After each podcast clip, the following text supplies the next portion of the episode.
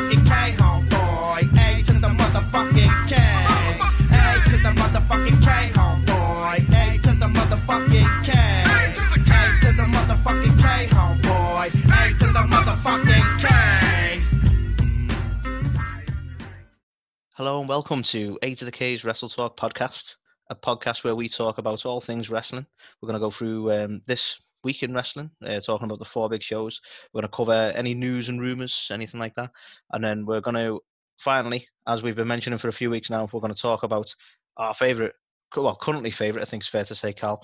Uh, in that we're going to just totally fanboy out on Chris Jericho for probably a few hours, and uh, and yeah, and we can sort of just chill out on that then instead of mentioning every week. We are going to give you the gift of Jericho. So drink it in, man. So as always, guys, you are uh, you're here with uh, with Anthony, and uh, also the executive vice president of talent relations for A to the K, and that is Carl. That is Hello, me. Carl. Hello, So- Anthony. Before we kick off with the show, Carl, uh, I'm going to kick it over to you, if I could, for our introduction of our first sponsor of the show. Absolutely. So uh, great to have these guys on board. But this week's episode is brought to you by floriday.co.uk, where you can get all the latest news about Florida, Disney, and Universal Studios, as well as valuable tips and touring plans to get the most out of your Florida holiday. That's floriday.co.uk, the sunshine state of mind. Shall we move on to this week in wrestling, Cal? We shall, which we've already, definitely already done. We've definitely already done this week in wrestling. We have not done this in any sort of wrong order at all. So, do you want to talk Raw? I'm going to talk downright raw. Talk Raw, Cal. Um, so my attempt this week is to I've tried to condense my notes. So let's see whether we come in at a time frame um, kind of you know reduced than normal. Um, but yeah, so Raw this week Raw this week kicked off with the Kevin Owens show, um, and he brings out Asuka, um, who's then followed by Charlotte, um, because obviously because she's on every show. Um, she basically says that you know she should have been handed the belt because she always beats Asuka because that's how it works. You know why not go in the Yeah, I fucking mean, money in the back I- match? again, this is what it's really, really getting on me goat. This, this is the second wrestler now to say you were handed the belt. She went. She won the fucking match. That's that's how it works. Why are they acting like she was given the belt? She wasn't. She won the money in the bank.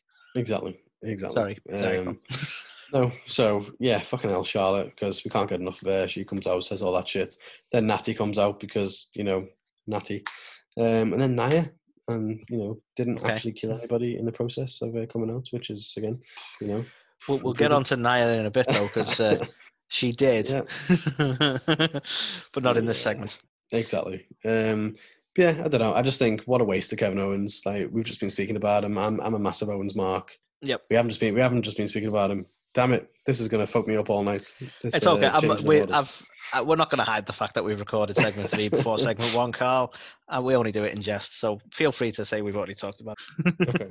Um, well, yeah. So uh, I, don't, I don't know. I just think everyone knows what a, a massive mark I am of Owens, and after the whole Rollins feud, and you know, even then he wasn't being used very well because it was literally just every fucking tag team under the sun getting involved, etc. And you know, after Money in the Bank, he was there saying, oh, in fact, no, sorry, after WrestleMania, he was there saying, uh, okay, I'm gonna go on to bigger and better things. I was like, well, what what is your bigger and better things? Hosting the fucking Kevin Owens show for the women's fucking debacle.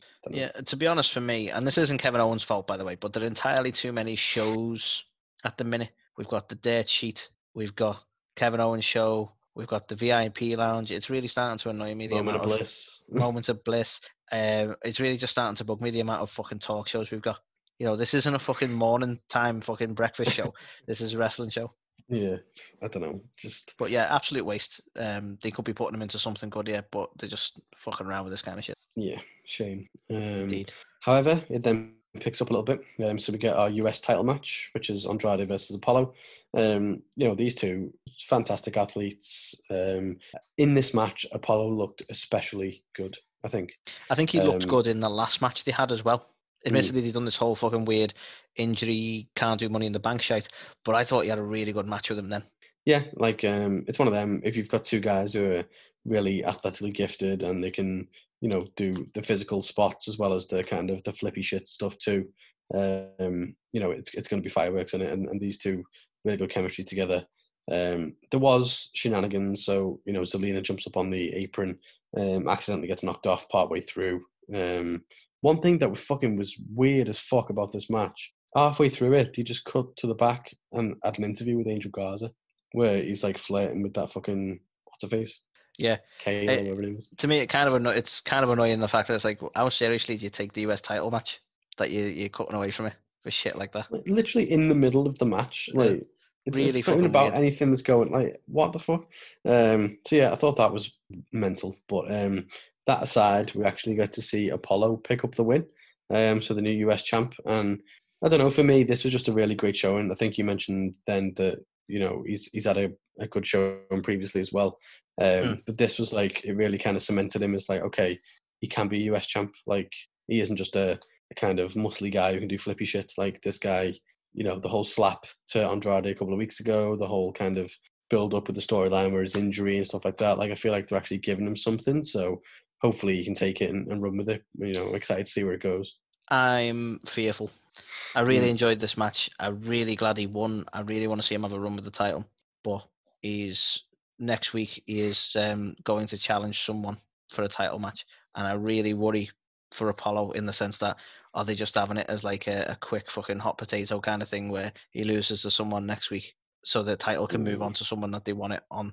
No offense to Apollo, but and I sincerely hope they want the title on him. But you know when you just got that little fear in your mind, because I'll tell you where I'm going with this, Carl. In the back of my mind, I have this horrible fear because of this new brand invitational bullshit, right? That we're going to have Apollo go, I want some redemption. I want to challenge Sheamus, and Sheamus fucking ruins him.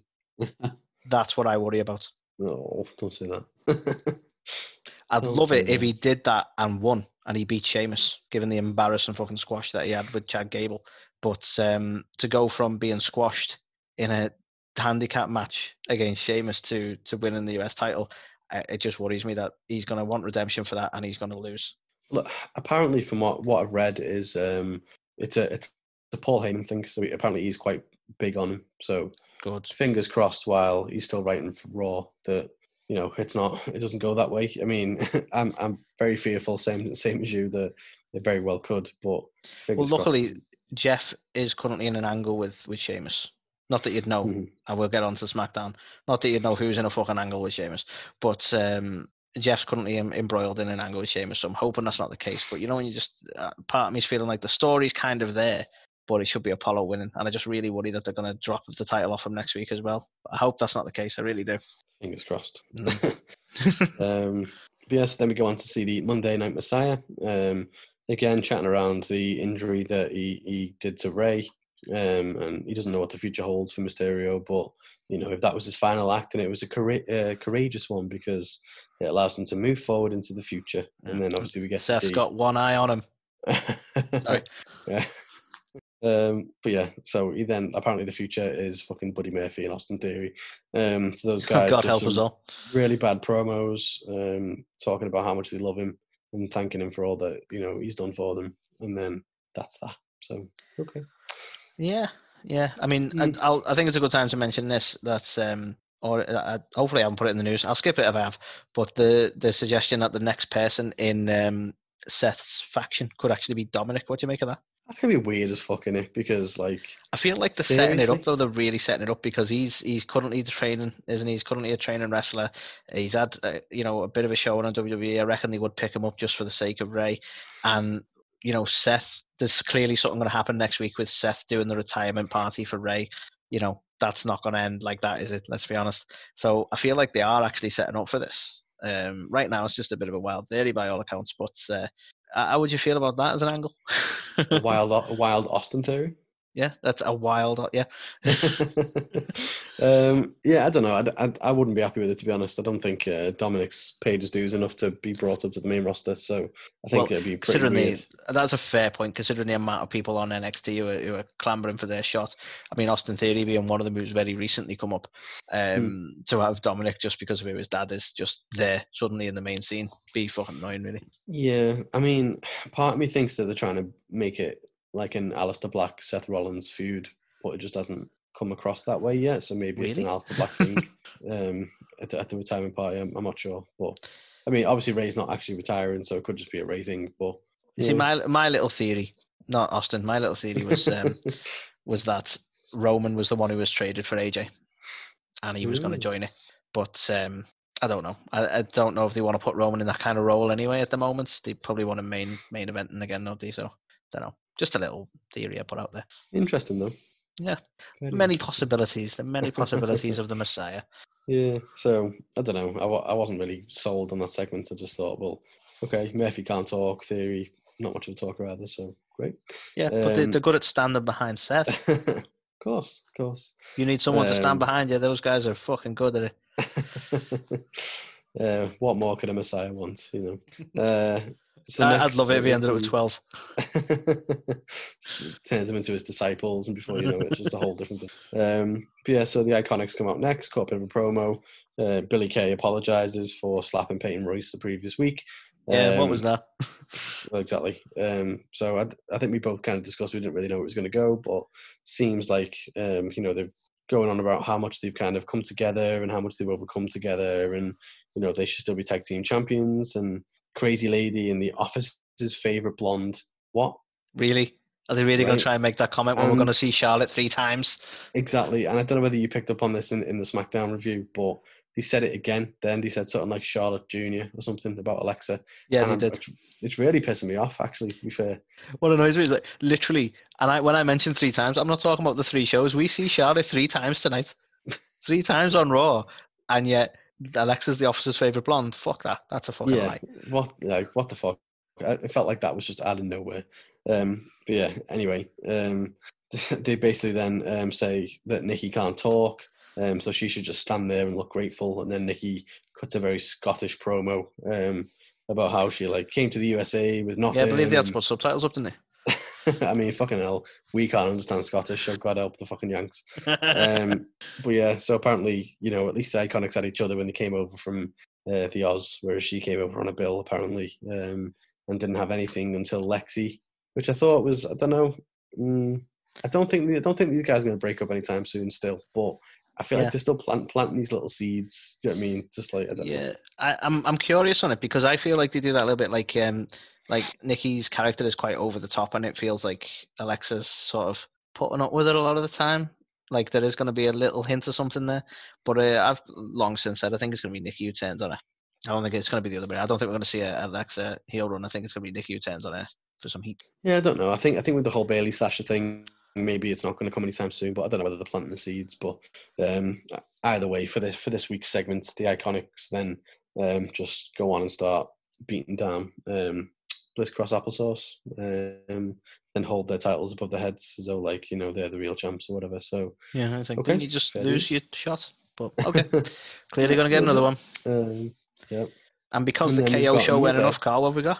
What have we got next? another wonderful talk show. This time it's the VIP Lounge with MVP. Yay! Um, so he's just chatting. It's just, just a nothing segment. This he comes out, chats some shite. Drew McIntyre comes down. MVP's like, well, you know, I I tried to help you out, blah blah blah, but you didn't want my help, so now I've asked Lashley. So then Drew just basically said, I don't need anyone to talk for me, no one to think for me, and I don't need anyone kissing my ass. And he claymores him. So Yeah. short and sweet. Fair enough. Yeah. Well, There's no that'll do. mention of it, a Claymore Claymore party, so Yeah. it's fine. I like it. Um, We then get Owens versus Angel Garza, Okay. and Why? you know that built up. Exactly right. So lo- load of build up behind this, and you know, forgive me for for jumping the gun and saying that they brought Owens back and they've misused him, and you know they haven't. You know, surely this will all be rectified, right? No, because Garza goes over Rollins. No, not Rollins. Owens. Someone. Yeah. oh, you Um, predicting the future there? Ooh. uh, it's like what? What the fuck? Yeah. Why would you have Angel Garza go over fucking Kevin Owens? I know.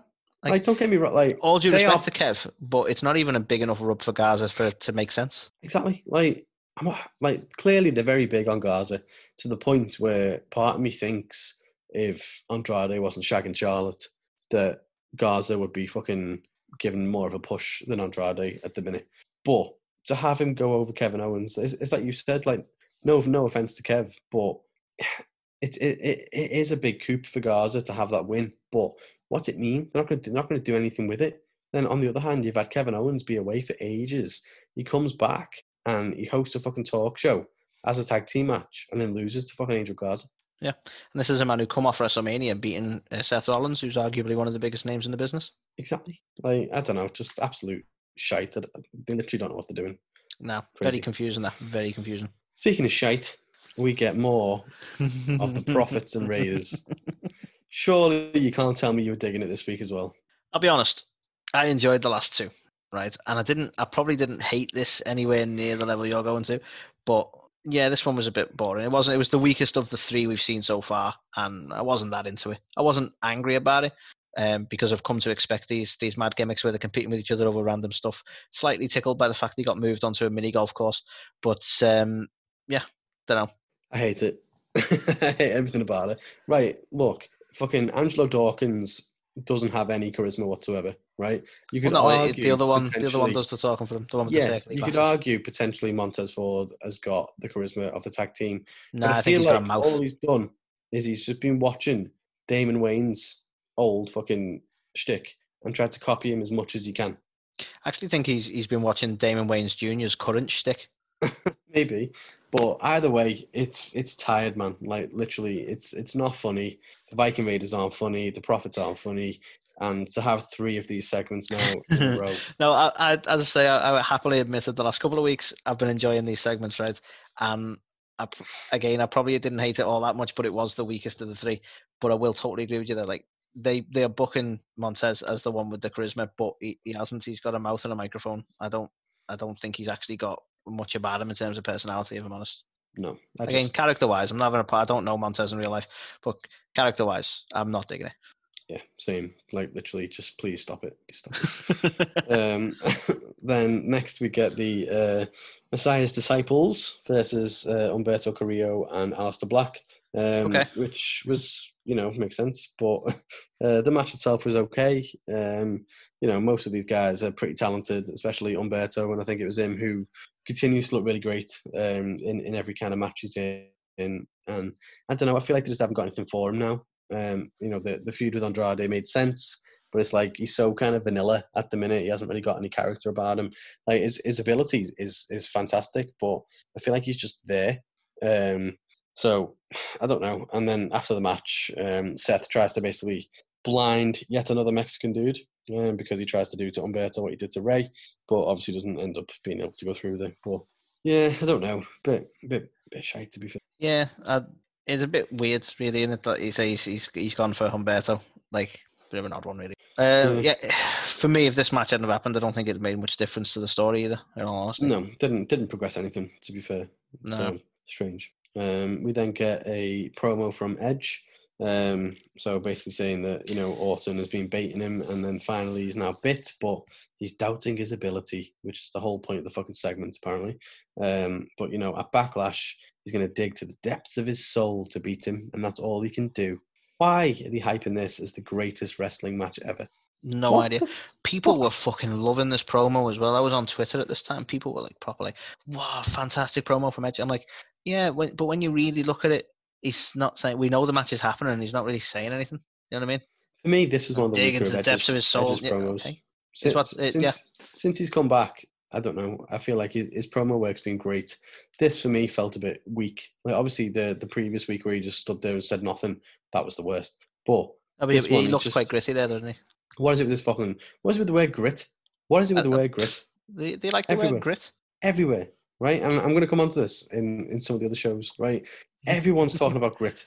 I know. What I think I think it's it's replaced intensity because they used to say people were really intense and it was intense, and, you know. But I think I think it's just uh, yeah the new WWE buzzword. Well, they need to replace grit with shit because it's starting to do me in. Yeah. Um, but yeah, that's, so that's a t-shirt waiting to happen. The exact So- same Edge shirt, but uh, make it shit instead of grit.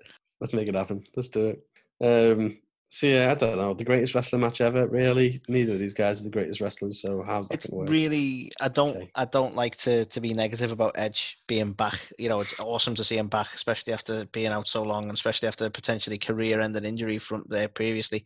But you know, we've seen these two go up against each other. We don't need this match, and I've, I've no hype for it at all. I'll be happy when it's done and dusted, and he can move on to someone else or yeah. Randy again, probably. well, fucking hell, fingers crossed that's not the case. But yeah, I, I mean, every every time we talk about it, we say I think he's back, so he needs to have some fresh matches, like with Rollins, with Owens, with people that he's never The, fought. the Rollins before. one, surely that's got to happen at some point. That is that that makes sense. You could see Rollins wanting to go from a character angle. You could see the Messiah wanting to deal with the false prophet of Edge because people are back and they love him. You know what I mean? Exactly. But you know, it, if, if it happens, it's got to happen soon because I imagine it'll take time off for being a baby daddy soon. So Well, there is that. Yeah. yeah, but okay. So apparently, the greatest wrestling match ever. We've got to look forward to. Awesome. Do you, do you want to know what what isn't the greatest match ever? The women's Oh, triple threat. Yay. So we get Charlotte versus Nia versus Natty because that's the match we all want. Um, that being said, we- the match itself was okay. To be fair, I don't want to be too harsh on it because it was okay. Um, but do you want to know why it was okay? Because Nia Jack spent most of the fucking time on the floor on the outside of the match, so it was pretty much just Charlotte versus Natty, which is you know a match I can get behind. they're both very good, aren't they? To be fair. Yeah, but you know what? What happens uh, when you spend most of the time not in the match and then you come back? Similar to kind of Roman Reigns at the Rumble. You want to win the fucking thing, don't you? Oh, of course, yeah. You go and have a lie down. Everyone's completely Yeah. fine with that. Exactly. you She's win. probably still lying on the mattress from the, the, the previous week when fucking Asuka made a you know lie down on her. country match. I forgot about that. um, oh yeah, no, she hell. fell. so yeah, um, obviously Natty was the one to take the pin because they can't possibly do anything to hurt Charlotte. Um, so Nia is going to Backlash because that is what we want to see. Um, then. I thought was really funny is they then showed the graphic after the fact um, to show that it was going to be Asuka versus Nia, and it still had the whole the greatest wrestling match ever text on there. So it's like, what, are you, what you're now saying Asuka and Nia? It's like, what? I was confused as fuck when I saw it. To be fair. yeah, yeah. th- Surely they can't be billing that one as the greatest ever. yeah. I've, so, I'm willing to suspend disbelief, but I have limits, man. Yeah, fucking hell. You know, as an actual dead man and stuff like that, you know, the gobbledygooker, that's fine. But Nia Jax has been in the greatest wrestling match ever. Yeah. Not going to No, no, it's, too unrealistic for me. though. um, then we get to see from our 24 7 champion, the longest reigning 24 7 champion, because he's not fucking there, um, Mr. Gronk. Yeah, he's pulled pulled a Brock Lesnar on us. Oh, yeah, but don't worry because, you know, he's clearly been working on his promo skills because he goes on to call R-Truth our lies. Hey. Oh, oh, he burned the man. How's he gonna come back from that one? So yeah, that was. I think he's been was- was- taking their promo skills from his best mate. this was pointless as well. Like he was literally just there for no reason. Like there's no like why have him hold up the title for this amount of time? Like just have someone take the title off him so you can do something fresh. But whatever. Um, Yes.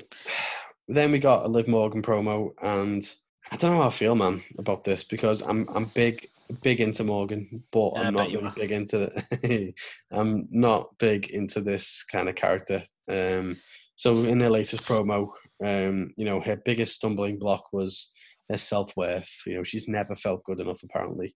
Um, but you know what? She might not know everything, but she knows that she's alive and she's living her best life. Full of puns, full of puns, Yeah, and not much else. I mean, for me, Carl, I think you should live and let live. Hey. um, for me, this is one promo too many. I'm I'm bored. She needs to do something. I'm like she doesn't have to do a fucking promo every week. We get it. Exactly. I feel like I feel like the, Stop like taking up TV time work- and just get an Instagram for fuck's sake. her character work has like stepped on massively when she hasn't been talking. And that's not me saying she's a bad promo. I'm just saying that the gimmick that she's got, it doesn't benefit her at all. When she comes out in like brand new ring gear looking like a fucking crazy psychopath at the Rumble, okay, yeah, like that. When she comes out, um, challenges Charlotte Flair and is, you know, again, she was on the mic then, she was good. I like that. But I don't know who I am, just a girl, like all girls my age, and you know, my mum's got grit because everyone's got grit, and uh, you know, I didn't know who it was, but now I know I am, and I'm, I'm, I'm, I'm live, li- you know, live, live, and it was like, for fuck's sake, I don't know, it's not working, yeah, not for me. It, no, I'm I'm with you. I, th- I think they've become a little bit repetitive and boring these promos. I think she needs to get back to having some good matches. Um, a little side note for you there, Carl. Did you know that her ring gear is actually based on um, the Black Cat from the animated Spider-Man series? Mm, interesting. No, I did not. FYI, Very nice. fun Very facts for everyone. Fun and educational. Um, so the main event of the evening was the main event we've always wanted to see, and it is the the really charismatic Street Profits versus the really charismatic MVP and Bobby Lashley. and this needed to happen because Who knows? Who knows? Like like MVP, mate. If are you just a manager? If so, just fucking stay to be a manager. Why are you trying to be a wrestler now as well. I don't really know, but I want to stress something right now, MVP. I was happy when I saw you come back at the Rumble, just for the kicks. I was made up with that. I'm done now. You can go. I'm MVP'd off. Um, Hey. this whole thing. But yeah, so obviously we need to see MVP and Lashley. Um, do you know what? They they work quite well together, I think. Um, but what is it with these really tame, like fucking DQ finishes? Like we're having them every week now. Um, Yeah, I I don't get what it is. Like I feel like there's way too much sort of, and I could be wrong, but there seems to be way too much paranoia about not wanting people to look weak because we love Lashley, but we love the profits. What are we gonna do? Uh, so they just DQ it, so no one looks fucking stupid, but everyone looks fucking stupid. yeah, Could be wrong, like but if- it just feels a little bit like that.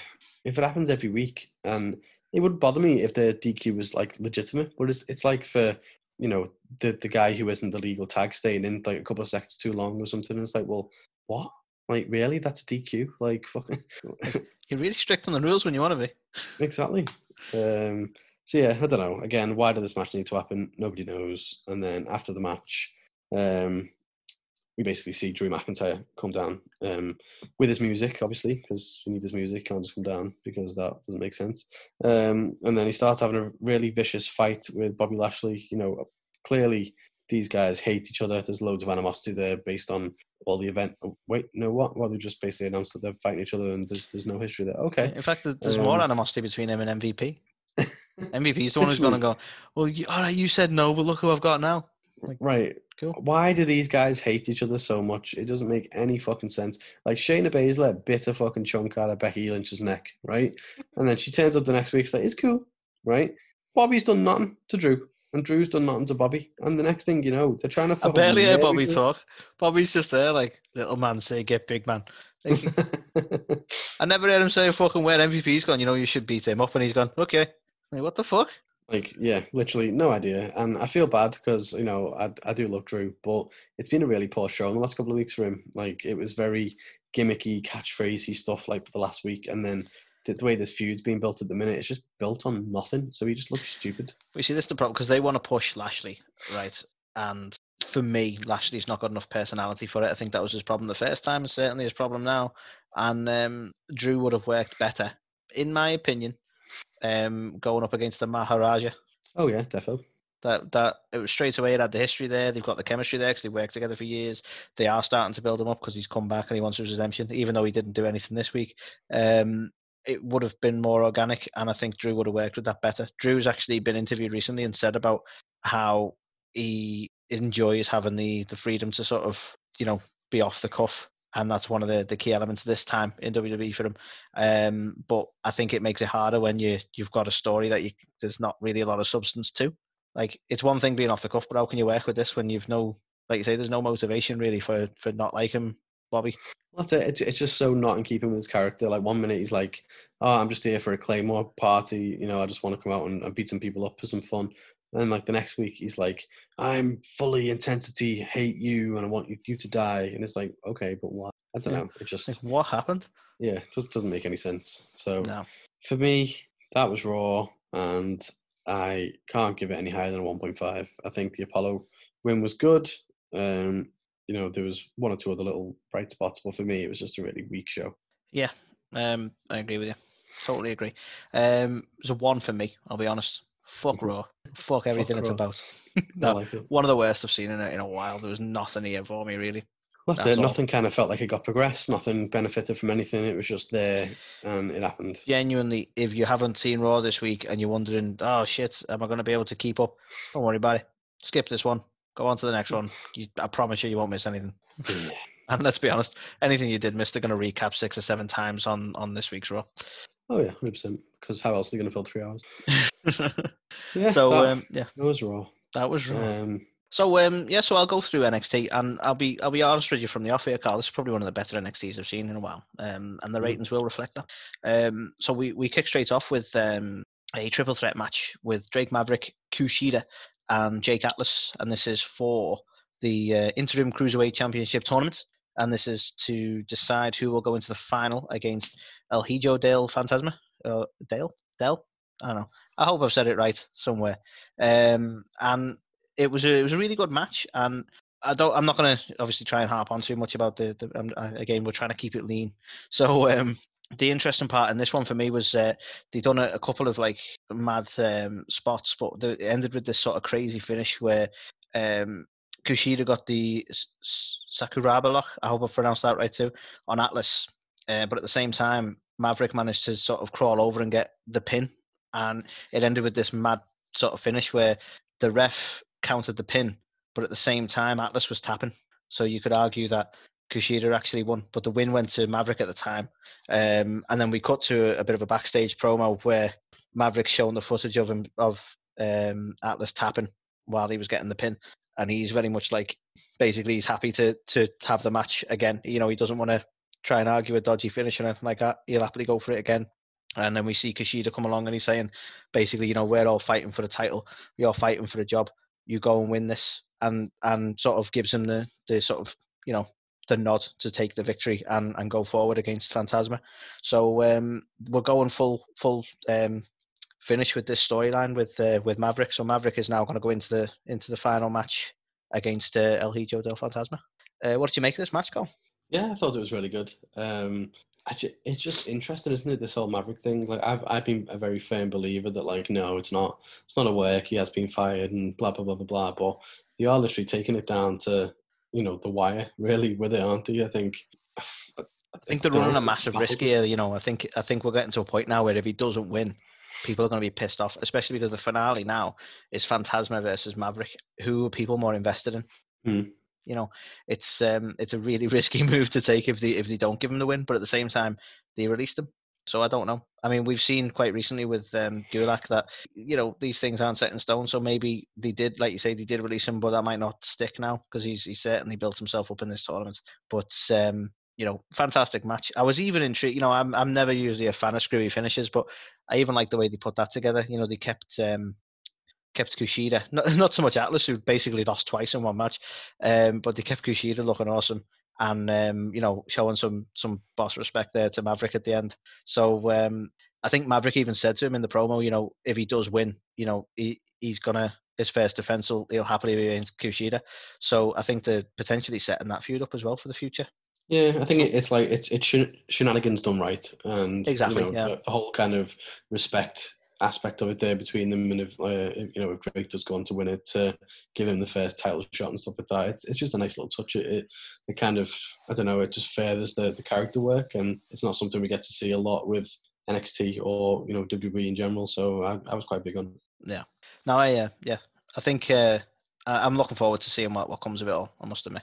Um, now the next one, the next match was I don't know. I don't really not sure how I feel about this. Um, the way they're building this character, but we had um, Candice LeRae and Johnny Gargano come out, um, and he's now starting to do an invitational because he, he wants to to sort of put over young talents and or help help sort of young talent out. But then um, as a match with um, Adrian Alanis Alanis uh, with a you know embarrassingly quick tap out. So you know ma- making it quite clear that he's not here to help the young talent out. On on one side of it, I'm like. I really like the way they've done it in the sense of like this is a squash, but a good squash in a sense of like it, it's helping, not helping the person who got squashed, but it's helping his character because there's a reason he's going up against an unknown jobber, and he's doing it in a, such a scumbag way. Um, but I'm just not sure how I feel about the the how convincing Gargano is as a heel. You know what I mean? I think we've touched on it before, but I'm still not overly keen on it.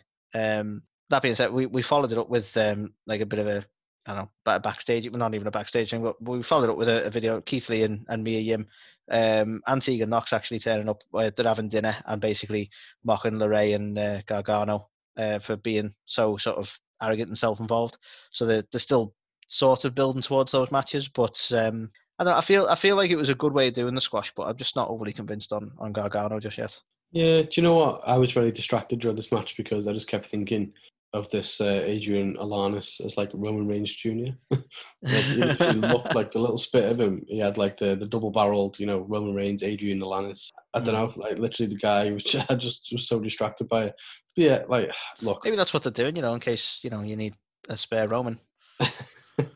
maybe, maybe we don't we, we don't know if he's going to come back, do we? Um, but yeah, I don't know. Gargano, I'm not I'm not big on on him as a heel, and you know, the whole Candice LeRae thing as well. Like, you know, yeah, it's fine, but yeah, I don't know. And I, I actually didn't the, the little promo package with uh, Keith Lee and his his bitches like chatting about. Uh, I mean, I, f- I feel like that that that damaged. Keith Lee a bit for me. Yeah, well, to be honest, I went like I went massive on on that. Like I've not seen a lot of that sort of thing with Keith Lee. He's usually one Mhm. to come out and, and have a, a match or have a face to face. It didn't feel in keeping with his character, I suppose. But um, I think they were just sort of loosely trying to keep that alive because this match had fuck all to do with it. Do you know what I mean? Hmm. But it happened. It was okay. Uh, speaking of it happened and it was okay. The next match was um, shot. I did like this week, I promise. Uh, we had the the your favorite creator wrestler, Shotzi Blackheart, versus uh, Raquel Gonzalez.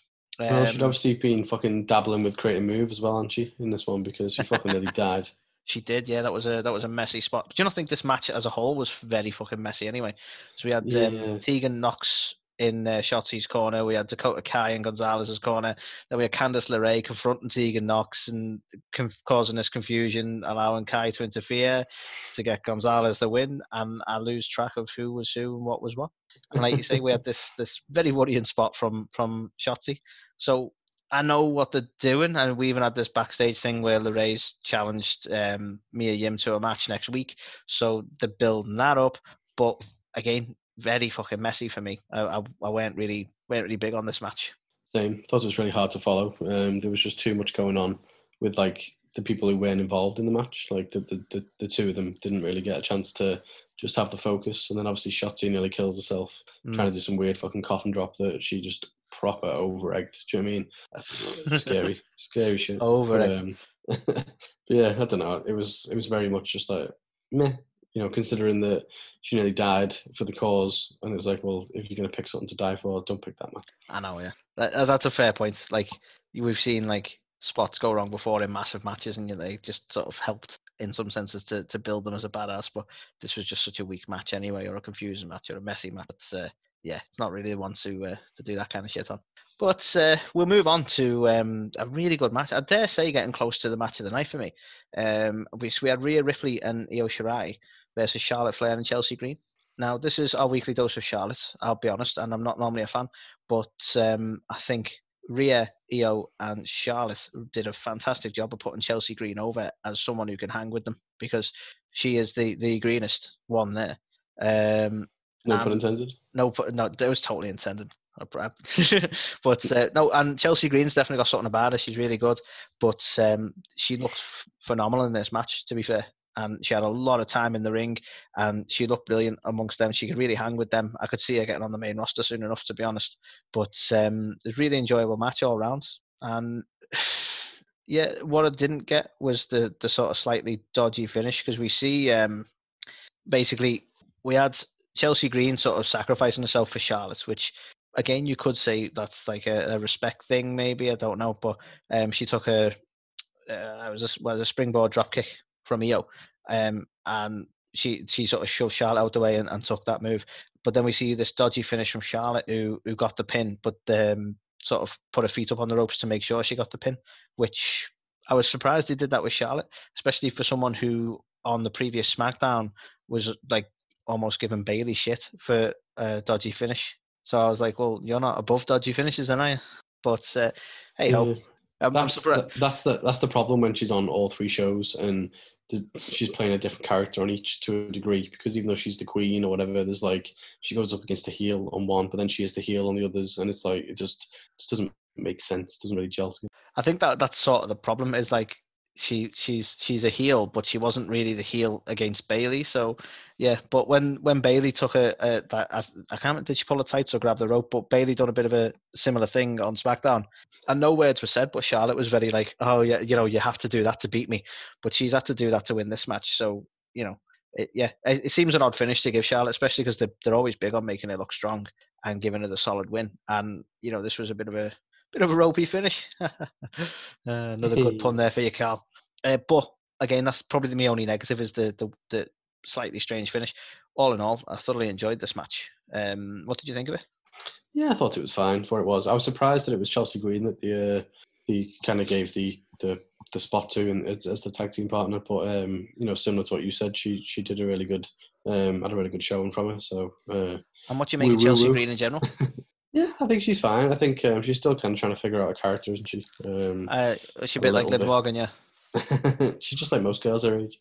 Um, Yeah, I don't know. I'd, I I don't think that we will see her on the main roster that soon, but I can definitely see as they start to move some of the other girls across eventually, like um, Rhea Ripley and stuff like that. I could see her kind of being in like the, the main event women's picture. yeah, I um, mean to be fair, yeah. I'll have to um, I'll have to agree with you on that because I, I was high on her in this match, but obviously when when we haven't had the likes of Rhea Ripley go over yet, you make a logical point there. Yeah, but I thought you know the match itself, it was uh, no, it was fine. It was okay. Um, just again, just too much Charlotte. Yeah, well, you know, you, you, we, we've got to get used to this. Is the status quo now, Carl? All Charlotte all the time. All Charlotte wrestling. right. But um, we'll move on, nevertheless. So we, we cut to a, a bit of a segment there with uh, with Adam Cole trying to get um, Fishman and Strong a shot at the tag team titles, um, which ultimately led to Regal sort of informing Cole that he's going to be up against the Velveteen Dream at Takeover in your house and that this will take place in a secret location again for some fucking reason. Don't know why they keep doing that. Um, but the I don't I don't know if you um you felt the same way, but the the sort of thing in like if Dream wins or doesn't win the match, sorry, um, he'll never get another shot at the title. Does that not remind you of any promotion or any particular person?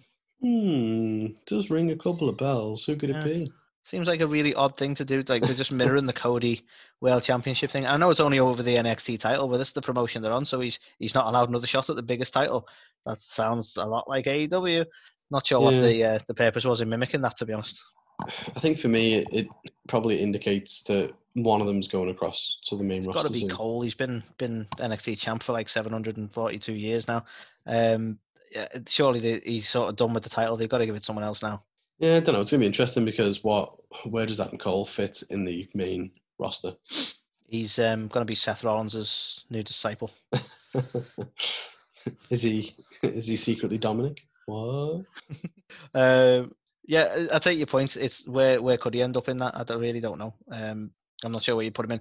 Or you could just do exactly what they're doing with Matt Riddle and go, he's going to be on this show now, and have no purpose at all for it, which I'll I'll discuss later on. But, um, but yeah, it, I don't know. Be an interesting one to see. Uh, the, the this whole stake of like you can never go for the title again. You know, it worked with the Cody thing in a sense because it was more them getting the message across that yeah, Cody's long in the tooth and he's one of the founders of the company, but he, it's not all about giving them all the accolades. Admittedly, he now holds one of the accolades, but um, it- that wasn't what it was all about. You know what I mean? So I kind of got it, but here it just feels like they're copying the same thing. yeah, Um, definitely got them vibes. Yeah. Now, another good squash, as far as I'm concerned. We had uh, Tommaso Ciampa take on Leon Ruff. And the reason I like this squash is because Leon Ruff was the debut opponent for Karrion Kross. So Karrion squashed him. And then Tommaso, almost proven a point, has squashed him just as fiercely and just as quick, if not quicker. Um, and then we obviously end with uh, Karrion appearing on the Titantron and basically just sort of amping up their match against each other. But um, a squash match and a quick squash match. But I actually like the idea that he's made a point of going after the same person to go, yeah, you're not shit hot just because you turned up and squashed this fella. Anyone could do that.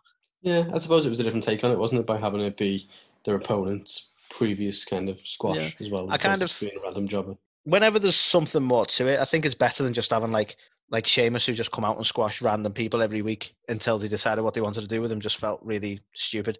But this kind of had a purpose, so I can work with it. Do you know what I mean? Squashes are useful when they have a when they have a purpose. You know, Yeah, I think they're also useful when you know water simply won't do. that's true. Yeah, Mm. get your squash today, WWE. Um, and then the, we move on to the to the main event of the night, which uh, featured a uh, an unnecessary Kurt Angle. I'm sorry, Kurt, I love you and all, but I, I other than being the ref, I have no idea what this was for. Um, they didn't really fixate on it all too much, and then after that, it could have been any ref at all. So, don't know, was it just to get people uh, watching it because they didn't really know both of the names? I really don't know. What, what did you make of the, the guest ref call? Because I, I got nothing out of that. There's literally no point in it, was there? I think it must must have just been used to get eyeballs on the show. I think. Yeah, and speaking of, um, and you could argue the copy in UFC, so I don't want to, I don't want to cause any sort of uh, disagreement here. But um, a tailor the tape What did you make of that goal? Because that felt again another thing that they're copying AEW. Because AEW, all right, you could say UFC do this, but UFC have always done it.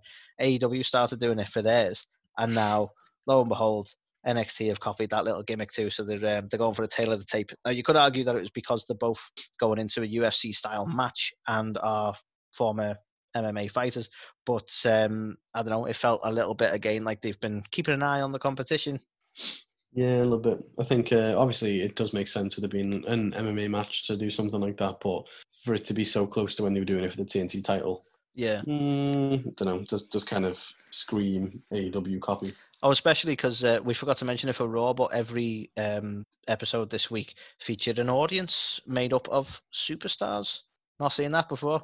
I thought it was weird as well is um, Owens came out and was like talking about them, like saying these NXT stars or these future of the company, these NXT talents. Owens did. Then, yeah, and then Michael Cole and everyone else was referring to it as like the performance center people. Like they never they never used the NXT name. So Oh, like, right. what- Yeah, yeah. Sorry. Yeah. You know what I mean? So are they saying, you know, I don't know. I just thought it was weird. Is it Owens that kind of fucked up, or uh, you know, are they trying to shy away from the fact that NXT is still a performance center? Like I know it's meant to be a, an, its own brand now, isn't it? But I'll be honest. I actually took it more of a like the the generalizing because they're never going to be 100 percent of who's in that audience. So it's easier just saying performance center than Mm. tagging it specifically to any particular brand or people. You know. yeah, But I could be wrong there. Um, could have just been a fuck up on, on. Well, feels more like it should have been a fuck up on Cole's part because he's historically good at fucking up. Who knows?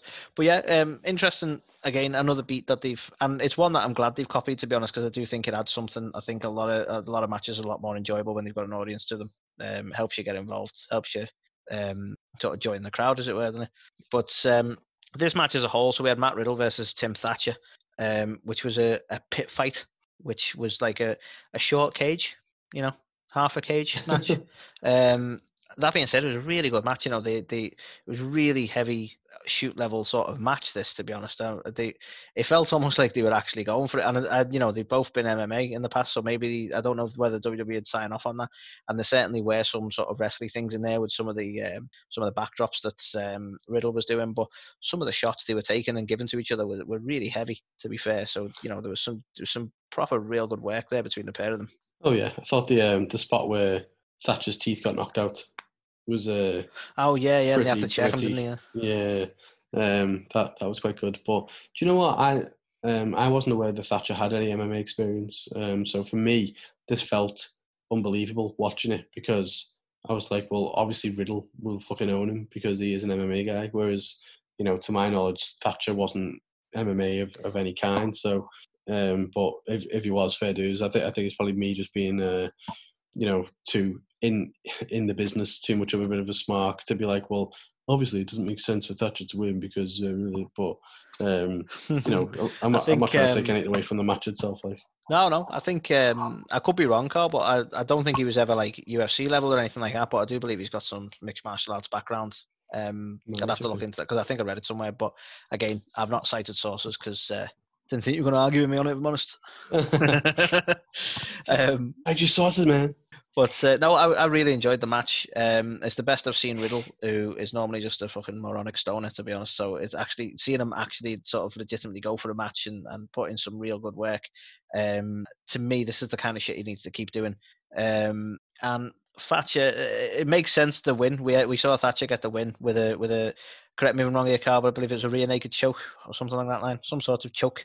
Um. So we got the submission win. Um, I found it really. I don't know how this, um, whether it was just me being overly picky, but when Kurt kept lifting um, Riddle's wrist, it was almost like he was putting it back down for him again as well. Isn't he just meant to let it drop? Yeah, again, it felt a bit like overworked and overproduced. Like if, if this was an actual MMA contest, you wouldn't lift someone's fucking arm up like three or three or four times when he's literally nearly dead. You know what I mean? Yeah, like, yeah, His face is now. purple for fuck's sake. Exactly. Like you know what I mean? It felt a bit. It felt like because obviously old school wise that that would be what you would do in like a sleep hold or whatever, and then you'd Hulk Hogan would you know at, at the third attempt like Hulk up whatever. But But you see, even Um, that, like even old school wrestling, they'd lift it and then the arm would just naturally drop. It looked like Kurt was putting it back down again, like like he was just making a flap out of his arm. hey, look, it moves. It was fly weird. Riddle fly. but uh, again, only a minor thing. I just found it a bit weird. Um, but yeah, so we saw Thatcher get the win, which kind of makes sense. I think it was a good way of giving him the sort of push before Riddle fucks off to SmackDown, which apparently he's doing. So um, all in all, not a bad finish and a really good match. And that's all she wrote for NXT, mate. Um, and again, I it, bar a couple of things that I've I've been slightly critical on. It's a really good week for NXT for me. Um, to the point that I'm going to give it a three.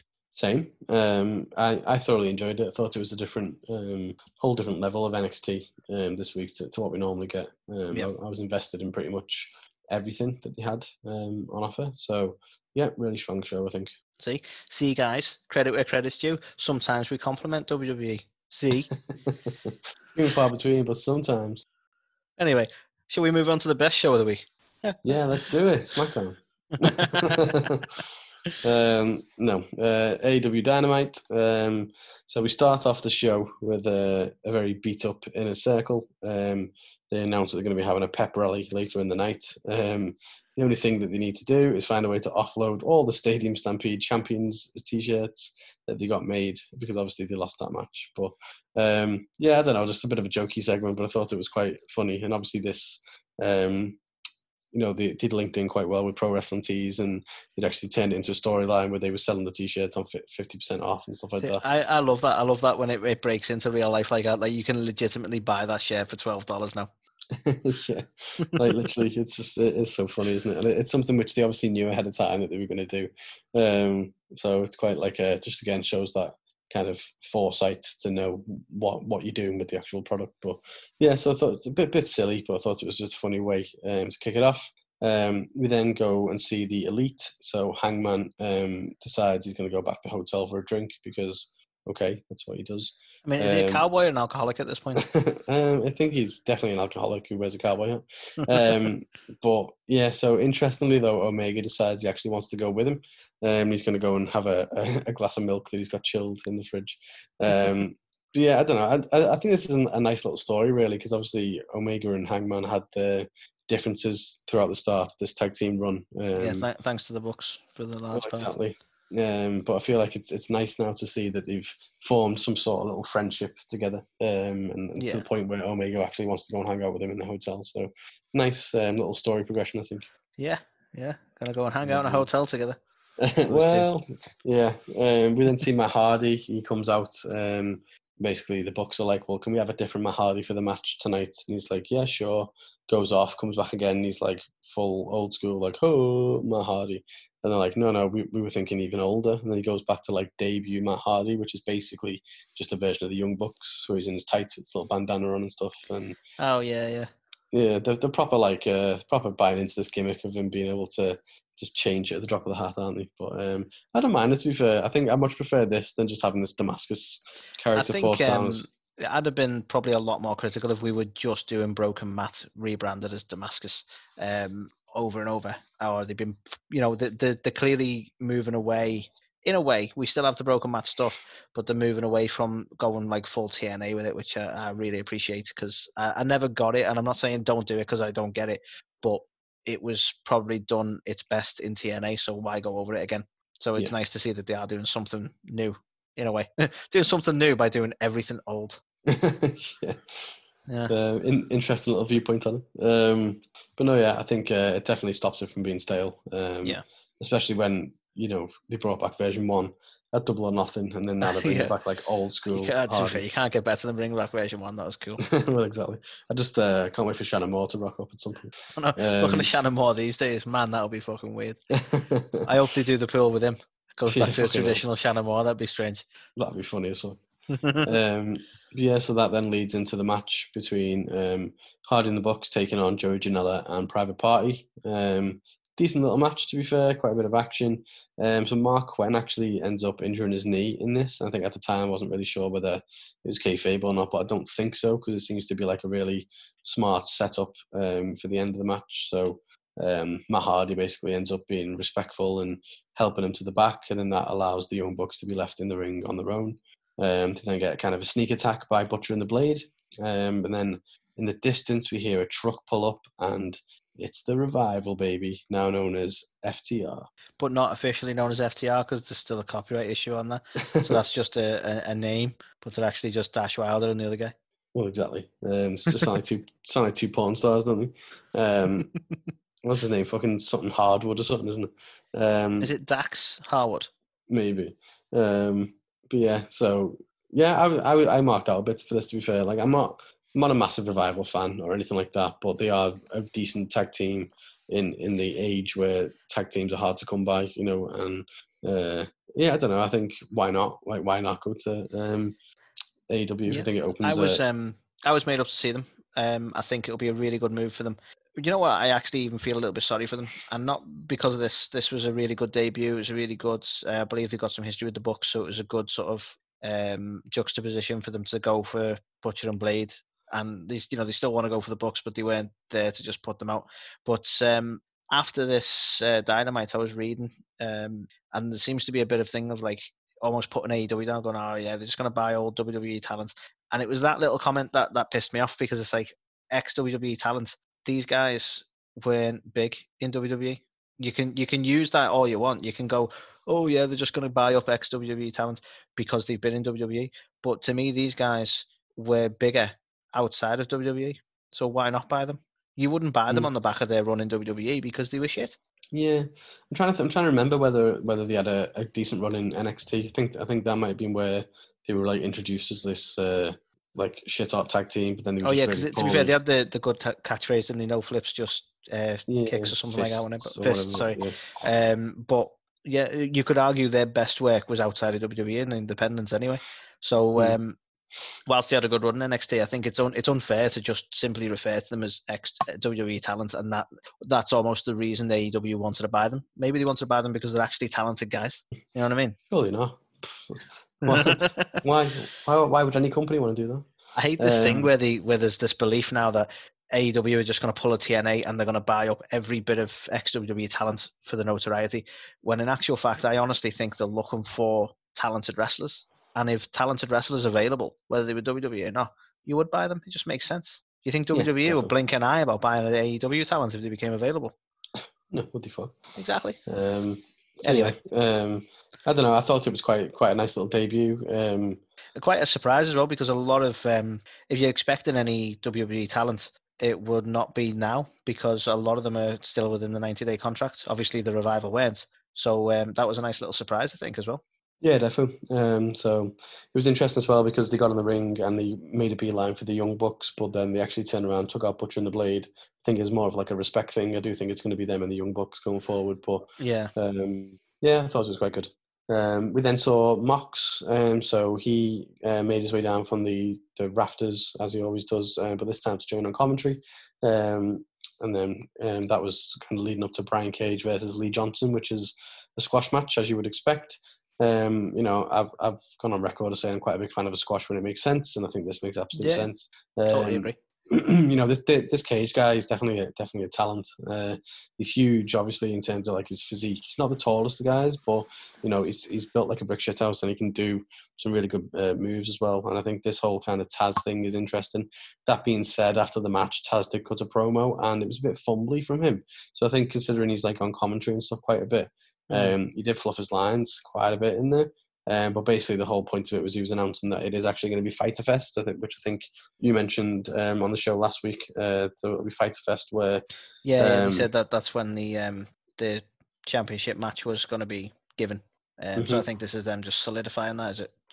yeah, so basically just ju- just saying that, that that's going to be the case. But yeah, so apparently uh, Taz wants Moxley to show more grit again with the fucking grit word, but whatever. Grit. Um, so we then went on to the Britt Baker promo, which obviously I mentioned earlier, but um, this is straight out of Jericho's uh, old playbook. So um, I thought it was funny because she's in a wheelchair that's got role model on the back, but spelled like R O L L. and She's rolling around in the wheelchair, which I thought was nice. Um, but yeah, she kind of called out uh, the three women that were responsible for uh, her injury. You know, Statlander basically saying she's an alien and it's bullshit. Um, calls out Aubrey Edwards because you know she's always tends to be around when she gets injured. It's this whole kind of conspirator conspiracy thing, um, which Jericho did so well in WCW, and I thought it was quite nice. Um, you know that he's been able to entrust Britt with that gimmick as well, and she seems to be pulling it off. So Oh yeah, hopefully we, I we get to see more well from her. Um, but she basically announced that she'll be back competing at All Out. Um, so obviously she's got a little bit of a lengthy time on the sidelines there, but Yeah, to be honest, I was expecting longer. Um, I was quite surprised that it was going to be all out. So obviously she's not going to be able to do anything for Fyter Fest, but um, I thought I, I don't know, you know, when you just like, yeah, legit injury on the knee, could be out for a while, but uh, you know, good to see. It'd be good to see her back. I don't know if they're going to keep uh, doing sort of promos backstage and the like, and um, keep it relevant that way, but be a good chance to hone all that skill, wouldn't it? To be fair. Yeah, definitely. Um, so after that segment, we got the inner circle um, being interviewed backstage. Um, and then Orange Cassidy just happens to walk by, and that basically pisses Jericho off something rotten. Um, so we basically assume Cassidy's going to get his ass handed to him at some point. Um, we then get uh, Hikaru Shida versus um, a woman by the name of Christy Janes. Um, a bit weird this. So, you know, Shida's just managed to defeat Nyla Rose, um, and yet she seems to struggle, I think, for quite large portions of this match against this relative unknown. Um, so I don't know. I thought it would have been squashier than it was. But Yeah, I mean, yeah, especially because it's like you say, it's a relative unknown. If it had been somebody who was there on the car, but maybe needed a bit of like, you know, a bit of a propel, you'd make a bit of sense from that. But um, yeah, I've never heard of it, so don't know what purpose it served. yeah, strange. Mm. Um, so then we get to see what what exactly happened in that hotel room with uh, Hangman O- Omega. Um, however, there was no audio for me in the one I watched. So I don't know whether you managed to get one. No, I got I got the same, mate. I don't know if that was deliberate or not. Yeah, I don't know. Yeah. Part of me felt like it was a bit of a botch, to be fair, but I don't know whether it was just intentional because I think um, it seemed like it was meant to take place during the commercial break. Um, so maybe it was intentional because you wouldn't be able to hear it anyway, um, which is why it seemed so weird because the commercial break never seemed to arrive. Um, but yeah, strange. Yeah, Uh, I, I wish there was audio basically to see what happened. I assume that's just something that happened for us Brits. I don't know. Yeah, maybe. Unless you want to, Uh, you want to admit now, Carl, to watching an American. Beam. Just something you want to admit, Carl. How would one even do that? I don't even know, mate. I mean, what what is these? what is the internet? Yeah, these weird interwebs. Um, so then we got a Cody promo. Um, so goes on to talk about how Tom Brady is his favorite quarterback, um, not because he's you know from New England or anything like that. In fact, he's probably not welcome back in Connecticut. So a little bit of a WWE swipe again. Um, but you know, basically says that Tony Khan wants the best wrestlers, and you know he wasn't the first selected or the second or the third. Um, but all that matters is that he's TNT champ, and if we think that his story is going to be one of nepotism and entitlement, it's not. You know, he didn't get Dusty's amazing genes. It was actually Dustin. You know, he's more like his mum, and his mum has grit. Fucking grit, right? So basically, don't get me wrong. I love a Cody Rhodes promo, right? And he's one of the best in the biz to do it. But this may as well just be in the fucking Liv Morgan promo. Like literally, fucking grit, grit. My mom, grit. Like what the fuck? is he living his best Um, life? Apparently so. Um, but yeah, Is he just a girl who's trying to figure himself out?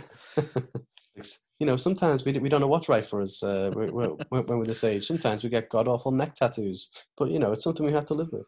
Um, Oh, lasers. There's always lasers. There's always lasers. Um, so yeah, so I don't know, um, bit a bit weird one. This, you know, I'm not, I'm not saying it was bad because it was good and it was full of emotion and stuff like that. But I just uh, give me a bit of a chuckle that reminded me a little bit of the uh, like Liv Morgan promo. But um, Yeah, I, Yeah. I think that's probably the only problem. Like you say, it, it's nice, it's emotional, but it seemed like a lot to say for a very simple message. You know what I mean? Because ultimately, it's a simple message that he's putting out there, isn't it? He's the champ, and he's gonna def- he's gonna be a, a fighting champ. There you Yeah, go. I've well, just that- said it in two lines. exactly that that was like the big announcement he was getting to is that he's going to start defending it every week apparently. So obviously it's it's effectively just the TV uh, title. So interesting. Awesome. Um, so then we get Sabian and Havoc because they're both British. So obviously yeah, they're they're the tag definitely team, a team now. um, versus SCU. Uh, match was okay. Again, Scorpio Sky was the main standout. Um, I was starting to worry actually the fact that I haven't seen Christopher Daniels in a match for a while, so I was worried that it might be something wrong with him. But we did actually get to see him later on the night. But yeah, these guys are obviously just being booked as as the tag team. Um, Which is yeah, mad? Because Sky. um, Scorpio. I know that they're pushing him. He's the younger talent, and like, but he wasn't originally the tag team. Mm. Do you know what I mean? It was uh, Christopher Daniels and um, shit. Who's the third guy, Carl? Kazarian. Thank you, Frankie Kazarian. So it's uh, it's interesting to see that um, that the it seems to have gone more Kazarian Sky. Yeah, Oh, that, that's a good tag name. it is actually. It sounds like a fucking rock band. from Kazarian Sky.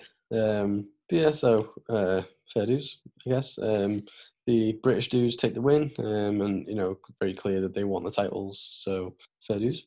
Yeah, Um, we then get a MJF promo. Um, so he calls himself the breakout star. Um, you know, he didn't have to come from another place for that title. He's he's undefeated and he's never had a title opportunity. Maybe someone in the office doesn't like him too much. Obviously, playing on the whole Cody thing. Um, so you know he's going to enter the battle royal tonight. Um, then thought this was interesting. They kind of teased MJF Wardlow breakup, which I don't know if it's a bit too soon. Basically says Wardlow's going to be in the Battle Royal too, and then when it's them in the final two, then you know Wardlow knows what to do, which Wardlow ends up taking a bit of exception to. Um, but then MJF basically screams in his face, but then goes, "Ah, I'm just just ribbing you," and then Wardlow just looks a bit pissed.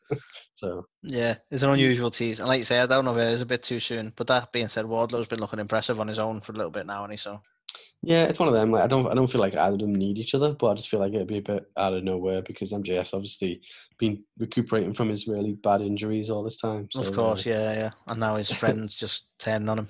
Not good. Yeah. um, so next we get the battle royal um, to determine who um, will be the number one contender for the TNT title um, match. Uh, so on the way to the ring, Orange Cassidy gets taken out by Proud and Powerful. So Jericho does um, get his comeuppance here um, against OC. Um, but yeah, I don't know. We, we, we get to see quite a bit of action in this. Um, some good spots. I thought Marko Stunt looked pretty good throughout. Um, he was quite heavily involved. Um, ended up eliminating Christopher Daniels, who um, I mentioned. I was worried that we weren't seeing him, but Yeah, but there. there he is. Yep. And I mentioned this one a while ago, basically saying I'd love to see uh, Luchasaurus and Wardlow face off. And um, I knew you'd be loving a- this. Little bit of a preview of that in this, um, which yeah, obviously I was uh, majorly bought into. Um, but yeah, MJF then goes on to eliminate Billy Gunn and uh, Luchasaurus, um, and tells Billy Gunn to suck it with a crotch shot. that was was good, to be fair. Um, then Orange Cassidy finally recovers and enters the match. Um, MJF goes to kind of try and hit him, but uh, with the with the diamond ring, but um, he ends up hitting Wardlow by mistake. Uh, so then MJF gets eliminated, and then Wardlow does swiftly afterwards as well. So we end up being down to Orange Cassidy and Jungle Boy. Um, and yeah, I don't know. I, it was interesting. This I, I was quite happy with either of these guys, but I think I, I'm happier that Jungle Boy got the win. I think he's another guy who's going to be a breakout star, and I'm, I'm, I'm Yeah. actually really excited to see Cody and Jungle Boy. No, I think um, to be honest, I, I actually would prefer that match. I think OC he can always put on a decent match, but um, I'm not sure how well a Cody OC match would have gone. I, I'm I much prefer the idea of the Jungle Boy Cody. I must admit. Yeah, same. Um, so I'm definitely interested to see that. I think it's probably going to take place next week, um, which would be good. Then the kind of main event of the evening is the Inner Circle Pep Rally. So everyone makes their entrances, um, all looking a bit somber, introduced by the head cheerleader Vickie Guerrero. um, so it's nice, nice to see that he's looking after her. Um, yeah, so like five sexy phoenixes, they're going to rise again. Um, Sammy hands out some participation trophies. I think they say something like uh, best dad jokes or something. So he makes a quarantine joke around he couldn't actually get the ones he wanted.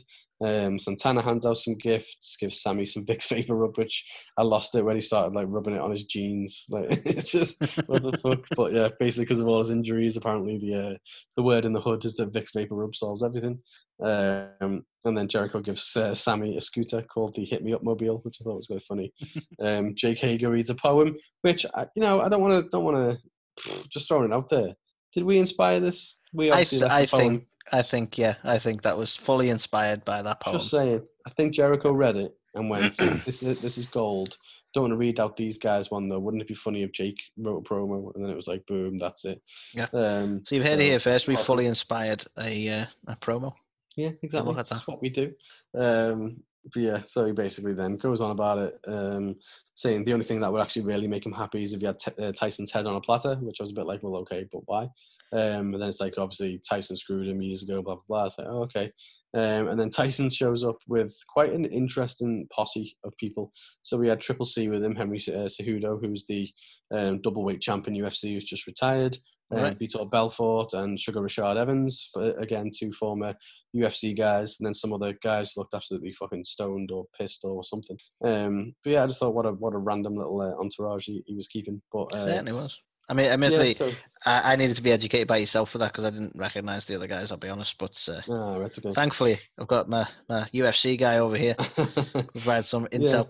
But it's one of them. If you if you're big into UFC, like these guys are like really big names, as opposed to like the general public. They're just like, well, just a bunch of nobodies. But like Cejudo, especially, he's literally only just um, retired, and he, he retired on top with uh, being the the champion two divisions. So um, that one was massive. Do you think we're going to see more than just um, potential Tyson match? Then do you think these guys are going to get uh, some some time in the ring? No, I honestly no idea where it's even going, but I think it's quite quite the coup for AEW to be able to not just get Tyson, but get like the likes of um, Cejudo as well. But yeah, I don't know. There was um, I did like this. It reminded me a little bit of the Attitude Era, so I was definitely all for it. But um, did feel a bit clumsy. I think Tyson's obviously just just fucking mental, and he like he couldn't rip his shirt off properly, and I forgot about that part. That was he funny. was like he was trying to flex and stuff, and I don't know. He just came across a bit awkward. But obviously the bit where Jericho pushed him, and there was the the scuffle and stuff like that. Then obviously that that was really good. So yeah, for me, I just I, I thought it was such a really enjoyable episode of Dynamite, um, just from beginning to end. So for me, solid four out of five. I think for me. I'd have to agree with you on that. A really, really good um, ma- uh, show. I was going to say match then. Sorry, really good show. um, and I was relieved to be honest. I was I had massive reservations about the inclusion of Tyson. Um, as you well know, um, I didn't want them sort of pulling this sort of stunts and, and relying on this kind of stuff. But I think it's been executed really well. Um, bar a few clunky moments. I actually don't mind the idea of him and Jericho having a match. I don't think it's going to harm the company at all. I think Tyson being included has done exactly what it needed to do for eyes on AEW. Um, so I've I've come around on the idea, and yeah, genuinely really good week. So I'll, I'll probably go on a four as well. So you ready, Carl? Are you ready for SmackDown? I'm always ready. I was Cool. born ready. Nice.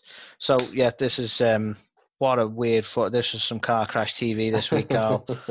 right? Literally. What, what the actual fuck was going on? So we literally start with um, a, a, a, weird sort of crime scene in which a rental car is um, is propped up on the curb with its bonnet open and no other damage at all, um, and uh, Elias lying in front of it like he's trying to get a claim in. Um, and then the, obviously we have police and ambulances and everything there.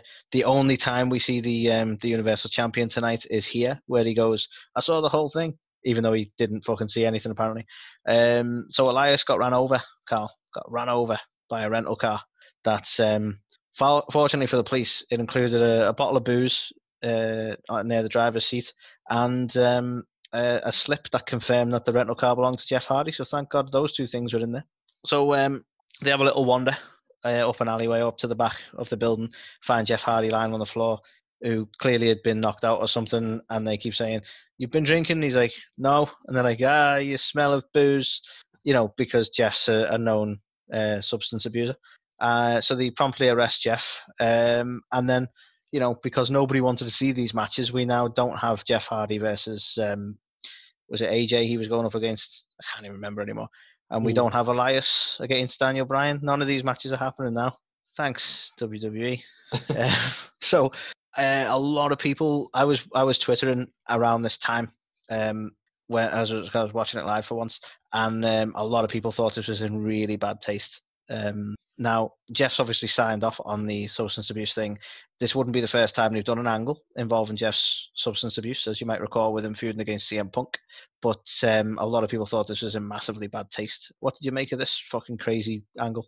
I quite liked it, you know. I'm not, I'm not even gonna lie. Um, like, don't get me wrong, it does feel a bit played out. This whole, you know, Jeff Hardy's was a fucking alcoholic, blah blah blah, and you know we've seen all the vignettes and stuff hyping up, and then I don't know, it did seem a bit a bit silly to to kind of harp on about that again. But as as a segment, especially in these times as well, like it, I was definitely gripped by it as a, as a start of a show. Definitely prefer something like this than fucking the Kevin Owens show, or you know what I mean. The fucking, Yeah, and I'll agree with you. There was certainly difference. I think the bit that bugged me was the the result of it being that Elias is completely out. You know, he's injured. Apparently, he's suffered broken ribs and everything, according to the, the follow up that WWE did.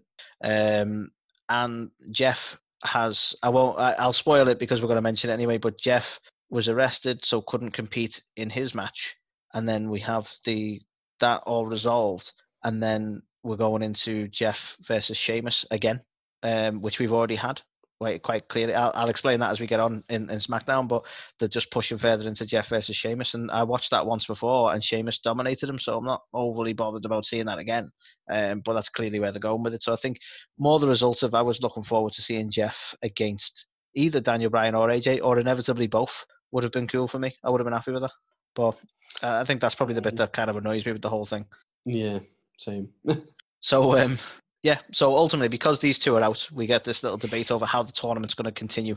Um, now, AJ basically is like, no, I, I, I took the win. I'm, I'll head happily straight to the final. Fuck it, um, which he was allowed to do. And uh, Daniel Bryan says, almost to be honest, stupidly, I, I get that you want to be a fighting kind of champion or whatever, but this is kind of a stupid move. You've you've still got to go ahead and beat someone to win the title. You've still got to beat AJ to win the title. So um, why weaken your position? So he agrees to compete for for his shot. So they agree to hold a battle royal um, to determine who will be Daniel Bryan's opponent for the night for the shot against AJ for the ti- for the IC title. Um, again, what, what did you make of this um, sort of decision to hold this sort of over the top rope battle royal? My first thought was, who the fuck is Purple Suit Guy? yeah, Like- just someone because they forgot that they don't have authority figures anymore. exactly. Like I was like, what? Who's this dude? Like, why is he? Why is he like in control of this situation? Um, but yeah, I don't know. Daniel Brain, Daniel Brain, Daniel Bryan came across fucking like an absolute buffoon in this whole segment. There's, Um, there's being, you know, there's being like a, a fighting champion, there's being an honourable guy, and then there's just being fucking stupid. Yeah, Jesus Christ! It was just the way way he did it as well. He was like, I don't want to go. I don't want to go out like that. Just- no, I don't know. I just yeah. It'd be different if Um, they were saying, "Well, the title's yours, Daniel." Then you could understand them going, "Nah, I don't want to win like that. That's that's not good." He's Yeah. still got to fight for the title anyway. I'll tell you what, there was one bit in this whole segment that just actually made me laugh my ass off, which was um, Dolph Ziggler of all people, um, where he basically he just dropped a little one-liner in there, was saying like, uh, "You you don't just make matches, you're not Jack Tunney," and Jack Tunney was like the old school like president of WWF, um, like the on-screen guy who made the matches, like uh, Hogan and Warrior era kind of thing.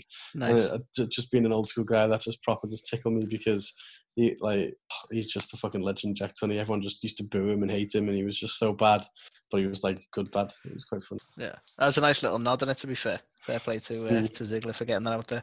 But um, yeah, I mean, I, I don't mind. It's nice having a battle royal. That's always good fun. Um, but I think with AJ go, choosing to just go straight to the finals, it just made that it just made Bryan look fucking stupid. Um, also worth a mention, by the way, the unexplained Gulak stood next to him again. And they're not going to not going to mention that, are they? He's been there the whole time. Didn't sack him. Nothing. So um, he's clearly back. Um, so we then move on to Sonya doing a bit of a. This was an unusual way of doing a promo as well because she was doing a bit of a promo talking about um, basically how she's going to beat Lacey Evans. Uh, a promo felt a little bit clunky for me. Seemed like she was almost, you know, fumbling a little bit. But then uh, Lacey Evans sort of shows up and shoves her, which I was like, okay, not seeing that too often in promos. So it's just seeing her talking shit about her in front of a camera. I thought I'm going to shove you anyway. Um, so that, that tickled me a little bit. But what do you make of Sonya on the mic? People are loving Sonya at the minute, but I felt that was a little bit weak. Um, yeah, it, it, wasn't super strong. I don't think she was like. I don't think she like stumbled or was clunky as such, but I just think it was just felt a bit flat. Do you know what I mean? So it just didn't really have much substance to it. Yeah, fair enough. Um, sorry, I'll double back. I never actually gave the result for the battle royal. I just realised that I just carried straight on after moaning. Um, obviously, so we, we with the battle royal, we um, we ultimately get down to um, Sh- Sheamus versus weirdly Jey Uso of all people. Um, didn't haven't seen him in a while. He's not been doing much since uh, Jimmy's not been around. Um, with Sheamus getting the bro kick on the on the outside and dropping Jey. So uh, yeah, was Jey. Uh, so we've now got Sheamus going forward against Bryan uh, later on tonight. So uh, apologies for that because I, I sort of quickly moved on to Sonya because obviously that was more exciting. So after the uh, the whole Sonya little promo, we had um, Cesaro the backstage making jokes about uh, Shorty G. So during the battle royal, Shorty G managed to get the uh, the elimination on Cesaro. Cesaro took umbrage to that and snuck back in and eliminated Shorty G, as you do. Um, and basically just making short jokes saying he couldn't be IC champ anyway and called him a little guy and patted him on the head and all that kind of bollocks. Um, and saying he did him a favour. So this leads to them both agreeing to have a match later on tonight. So we're going to see um, Shorty G versus Cesaro because, you know, money match right there, Carl. Money match. Um, do you think they're actually going to give Shorty G a bit of a push here? What do you reckon? I I, I, still can't abide the name, I'll be honest with you, but Yeah, it's. I mean, that while, while he's got that whole gimmick, like the, you can push him as much as you want, but not, it's not going to go anywhere. So True. just repackage him or something. they they really could do with it, to be honest. It's just a shame because Apollo Crews got his redemption. Mm. Um, so then, uh, next match of the night, we actually go into the uh, the Lacey Evans versus Sonya match. Um, Sonya, yeah, came out looking a bit like she was from the Matrix with that jacket. That was kind of strange. Um, but this was a really good match. I, I thoroughly enjoyed it. Um, I think they got really good chemistry together. Um, it ended really strange. They they um they both ended up outside the ring and it went to a double count out. And then um, Lacey sort of kind of aggressively got back in the ring and was saying to Sonya, "Get back in the ring, we'll finish this." And Sonya was like, "No, we'll fight on my terms." And I was like, "Weren't you doing that anyway?" But yeah, she chose just to leave. Uh, so so yeah, it ended with a double count out for for some reason. So no one won that one. There were no winners here tonight, Carl. Uh, how did you feel Mm. about that? Because I was enjoying the match. I was a bit of a shame the way it finished, really. But what did you make of it? Yeah, I think it, it's classic. Just they don't want to make anyone look weak. I thought the uh, kept calling her blondie and stuff like that was just a bit. Um, Oh yeah, the whole top. thing to to hair color. I don't. Yeah. like Mm, But um, yeah, strange, uh, strange finish, strange match. But again, it had markings of a good match. I don't think they're done with it as a feud, so you never know. Um, we might get to see that actually play out properly. I'm guessing she's done with Mandy Rose. I don't know. um, and we get another. We move on to another little Forgotten Sons promo because they need to remind everyone each week that they were in the forces, and uh, that exact same promo actually from previous weeks where they're saying about um, our, their blood's on our hands, so it's only fair that our blood's on their Except for hands. or fucking Wesley shit. Blake though, and he's like the the main guy in it, isn't he? And he's just like, you know, I, I served here, I served there. Then Wesley Blake's like, and I respect these guys. And it's like, oh, what the fuck? just don't bring him up. He's shit anyway. But uh, yeah, that would uh, yeah, it's a good point that because uh, he served nowhere. But um, like uh, much respect to the armed forces, but why they keep regularly mentioning it and trying to use PTSD as an angle, I really don't know. And at this point, it's like every week you just keep talking about getting blood on your hands and you just don't do anything. So I, I don't, I'm, I'm not invested at all. Yeah, same. And then weirdly, we we um we get them mentioned again because we go into a moment of bliss, which you know me, Carl. I'm a, I'm an Alexa Bliss fan, much like yourself. I never Mhm. try and uh, put down a moment of bliss, but uh, didn't need this one. Fucking useless. This. Um, yeah, didn't really do anything, did it? They're interviewing the New Day because they are also tag champs. They give each other gifts. So the New Day get uh, some pancakes made by uh, Nikki Cross, and they give some coffee beans that they insist on putting straight in the cups and using cold water to make. So that's annoying. Um, and yeah, just a load of silly gimmicky stuff like that. But uh, they ask the New Day the question of who they who they think's a you know legitimate threat tag team wise who they'd like to face, and they they listed the Forgotten Sons. Um, okay, cool. Let actually have a match then. You know, sick of just seeing everyone talk now. Um, and then we get interrupted by uh, Bayley. I was going to call her Sasha Bayley, then that's not right. Bayley and Sasha Banks. Um, because for some reason it looks like they might want a shot at the tag titles now. Um, and yeah, I'm I'm all for that. But you know, we're we're already getting a lot of tag motivation on the Raw side of things, so I'm a bit surprised they were going down that route. Um, but then Bayley basically volunteers Sasha for a match against uh, Alexa Bliss, and I don't know, Banks didn't seem too happy about that, so they're obviously still pushing that side of things. Um, so Bayley then fucks off to go and find a referee, and uh, Banks uh, drops her with a with a drop kick. Uh, sorry, drops Banks with a drop kick, and um, yeah, this is like I'll, I'll just a little mention as well because um, I noticed this seems to keep happening on SmackDown this week, but this was like the third cheap shot from a, a face as the night went on. So we got um, Lacey Evans attacking Sonya, who's apparently a face. We got Chad Gable uh, getting the cheap shot on Cesaro during the promo. I think he kicked him in the shin or something like that. And now Bliss is getting a drop kick on Banks. So um, yeah, seems like the faces are having a bit of a bit of a Healy night going on here. Very out of character. Yeah, it certainly seems it. Um, so then we get into the actual match with Bayley and um, put Bayley and Bayley and uh, Bliss. Uh, oh, sorry, Bayley and Cross on commentary and uh, Alexa Bliss and Sasha Banks in the match. And um, to be honest, it's good to see Alexa Bliss in the in, in the ring again. I don't I feel like we've not seen an awful lot of her lately, but she's still really good performer in the ring. Um, I know she gets a little bit of shit for that, but I think her ring ring skills are, are fairly decent to be fair. And they seem to put on a really good match together the main thing for this for me was um, Nikki Cross. I know she's a face, and I know she's supporting her mates, but she really needed to shut the fuck up on commentary. It, it was actually quite distracting, to be honest. But um, yeah, Bayley ends up getting uh, a distraction, and uh, at, at the point Alexa was on top of the turnbuckle to do the twisted bliss, so it allowed uh, Sasha to get the win over it, but obviously through heel like shenanigan. Um, firstly, what did you think of the match, Cole? Um, eh, it was okay. Yeah. um, it's one of them. I think uh, they're, they're both they're both really good. But like I think to your point, where Nikki on, on commentary and, and Bayley on commentary and stuff kind of dampened the whole match. Like the quality of the actual match itself was good, but the whole kind of like the whole story behind it was just uh, not not great. And um, the idea of the uh, the tag titles for Bayley and Banks, do you think that's a, a good way to go, or do you prefer more the the Raw angle with the Iconics? Um, I definitely think the Iconics is, is the better one. To, It's been more fleshed out, hasn't it? To be fair. yeah, Um, yeah, so uh, be interested to see where they go. I don't know if they actually are going to head towards that. Um, it seems to be sort of battling on all sides if they do. Like, and inevitably we'll get Charlotte involved somehow. Sure, we can fit it in. um, so then we move on to this uh, this match between um, Cesaro and uh, and Chad Gable. I'm going to show him the respect of calling him Gable. Um, and you know what? He, he's fucking awesome in the ring. Like you don't get to see it all too much, but he had a really good match against Cesaro. Um, and I genuinely wished he'd actually push him as a as a wrestler. I mean, like you say, they need a he needs a whole repackage now. Um, but that being said, in this match, it was great seeing that he didn't just get the squash. You know, it was a really good match. I was really kind of hoping we were going to get a bit of a surprise sort of movie, you know, with the uh, the battle royal, and we see um, Shorty G even managing to get to a match against Daniel Bryan, which I think would have been a good performance between the two. But um, you know, we've ended up where we've ended up, and we're stuck with Sheamus versus Bryan tonight. But uh, what did you make of the Cesaro um, Shorty match, mate?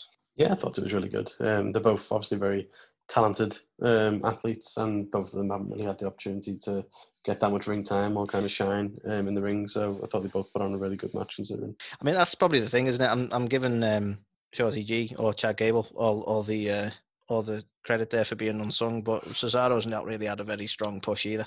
So um, they're both uh, both underused talent, really, aren't they? Mhm. And uh, the strangest part of the night for me was uh, we we cut to uh, Chris Farley or Otis, as he's now known, uh, and Mandy Rose uh, just having a relax by a pool because uh, you know that was needed. But the strange thing for me was this: like they, they have this thing with it, they're cutting to them and just enjoying each other's company by the pool, uh, and he goes for his room and she's like, oh, "I'm just going to chill here," and then we get to see her dream. Like, have we ever had this before?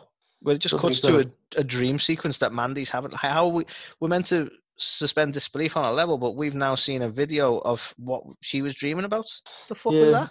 I, d- I don't know. I thought it was quite funny. This it was um, clearly a rip off of that Fast Times at whatever it was called, fucking Richmond High, or wherever it was, with the Right, yeah. Where she takes the bikini off and stuff. Um, Oh, of course, yeah, yeah. Yeah, so they're obviously trying to play into that thing, but I don't know. I thought it was definitely weird as fuck, but at the same time, I'm not a big Otis fan, and I actually did think I thought this was alright. Yeah, I mean, I think the only thing for me is um, I understand why it's amusing, but at the same time, it's the it's the same thing with WWE of going, this is funny because he's fat. Like it, it Mm. just ba- boils down to that basic joke again. But uh, that being said, Mandy sold it really well in terms of like uh, I think she done a bit where she she squeezed the suntan lotion bottle or whatever as he was getting out of the pool and stuff. It was it was she, you know it was quite kind of amusing based on her reaction, but I was really sort of thrown out of it. But like, why are we able to see what she's dreaming about? Like, uh, isn't this getting like broadcast to, to the SmackDown studio or something? Like the fuck? But nevertheless, all a bit of fun, I suppose. Um, and then randomly we had Kurt Angle arrive to um, just promote. Firstly, mentioning that he's looking forward to the greatest wrestler match ever. You know, don't need to name any names there, Carl. We all know what the greatest wrestler match ever is going to be. Mm, Um, and then he wanted to. He, he's turned up just to. Uh, I say turned up. He was doing a VT, so he could have been fucking anywhere. Um, but he was mentioning that um, the new face of SmackDown brand is coming. Guess who it is, Carl? bruh. Yeah, it's Matt Riddle. Um, so you know, can't wait for uh, Vince to get that high on Matt Riddle that he, you know, just sort of partners him with a big fucking dog or something because he's uh, that kind of guy, proper fucking stoner. Um, Riddle and Hooch. but now it's i mean i'm all for him moving to the main brand. I don't know why it needs to be announced like this. I've not seen anyone else get uh, normally they turn up or something like that. It just seems to be like a big pre-announcement. Like, he's going to be here he's going to be on smackdown he's, he's huge he's great. Um I can already see it falling flat. I don't actually know, you know, who's he going to go up against? What kind of rivalries are we looking at? Are we going to throw him in the main title picture? Do we want to see him against Braun? I just don't know. Like, can you put him anywhere here where you're going to be like, yeah, this is going to be legitimately exciting? No. So uh, yeah, I'm not a strange one. I'm trying to see what motivated the decision to move him to SmackDown, but I just can't. But hopefully they go somewhere with it that I just can't see right now. But I don't know. I'm looking at it like, nah, seems a bit weak. But he just come off a really good match with Thatcher, so who knows? Um, right. So we have uh, Sheamus arrive backstage while um, is it Kayla Braxton? I want to say Kayla Braxton. Um, is talking about the the literally just announced Matt Riddle thing, and then Sheamus rocks up and he's like, "Oh yeah, you'll you'll talk about Matt," and like berating her for talking about it. It's like, yeah, because it's actual news, Sheamus. Like she's not going to talk about you because you were in a match and you're here. Like th- there's no news there. So I, I still don't get why because even argued with Cole earlier on. I just I, I don't. Uh, it's like they're doing the jobs, man. They're called announcers for fuck's sake. Um, so I'm not really digging uh, Sheamus as a heel. Is is the point I'm making there? And then we get cheap shot from a face number four. Um, because Bryan arrived and uh, oh, it was Bryan. Bryan kicked Sheamus in the shin, so I think Shorty G must have been the shin kicker. But again, another face just turning up and doing something kind of healy, kind of weird. But uh, we end the night on uh, the Bryan versus Sheamus match anyway, and um, it was actually a really good match. And I don't know if you'd have been more invested in this as well because you you distinctly remember the the, the last time these two faced off, uh, and they did allude to that.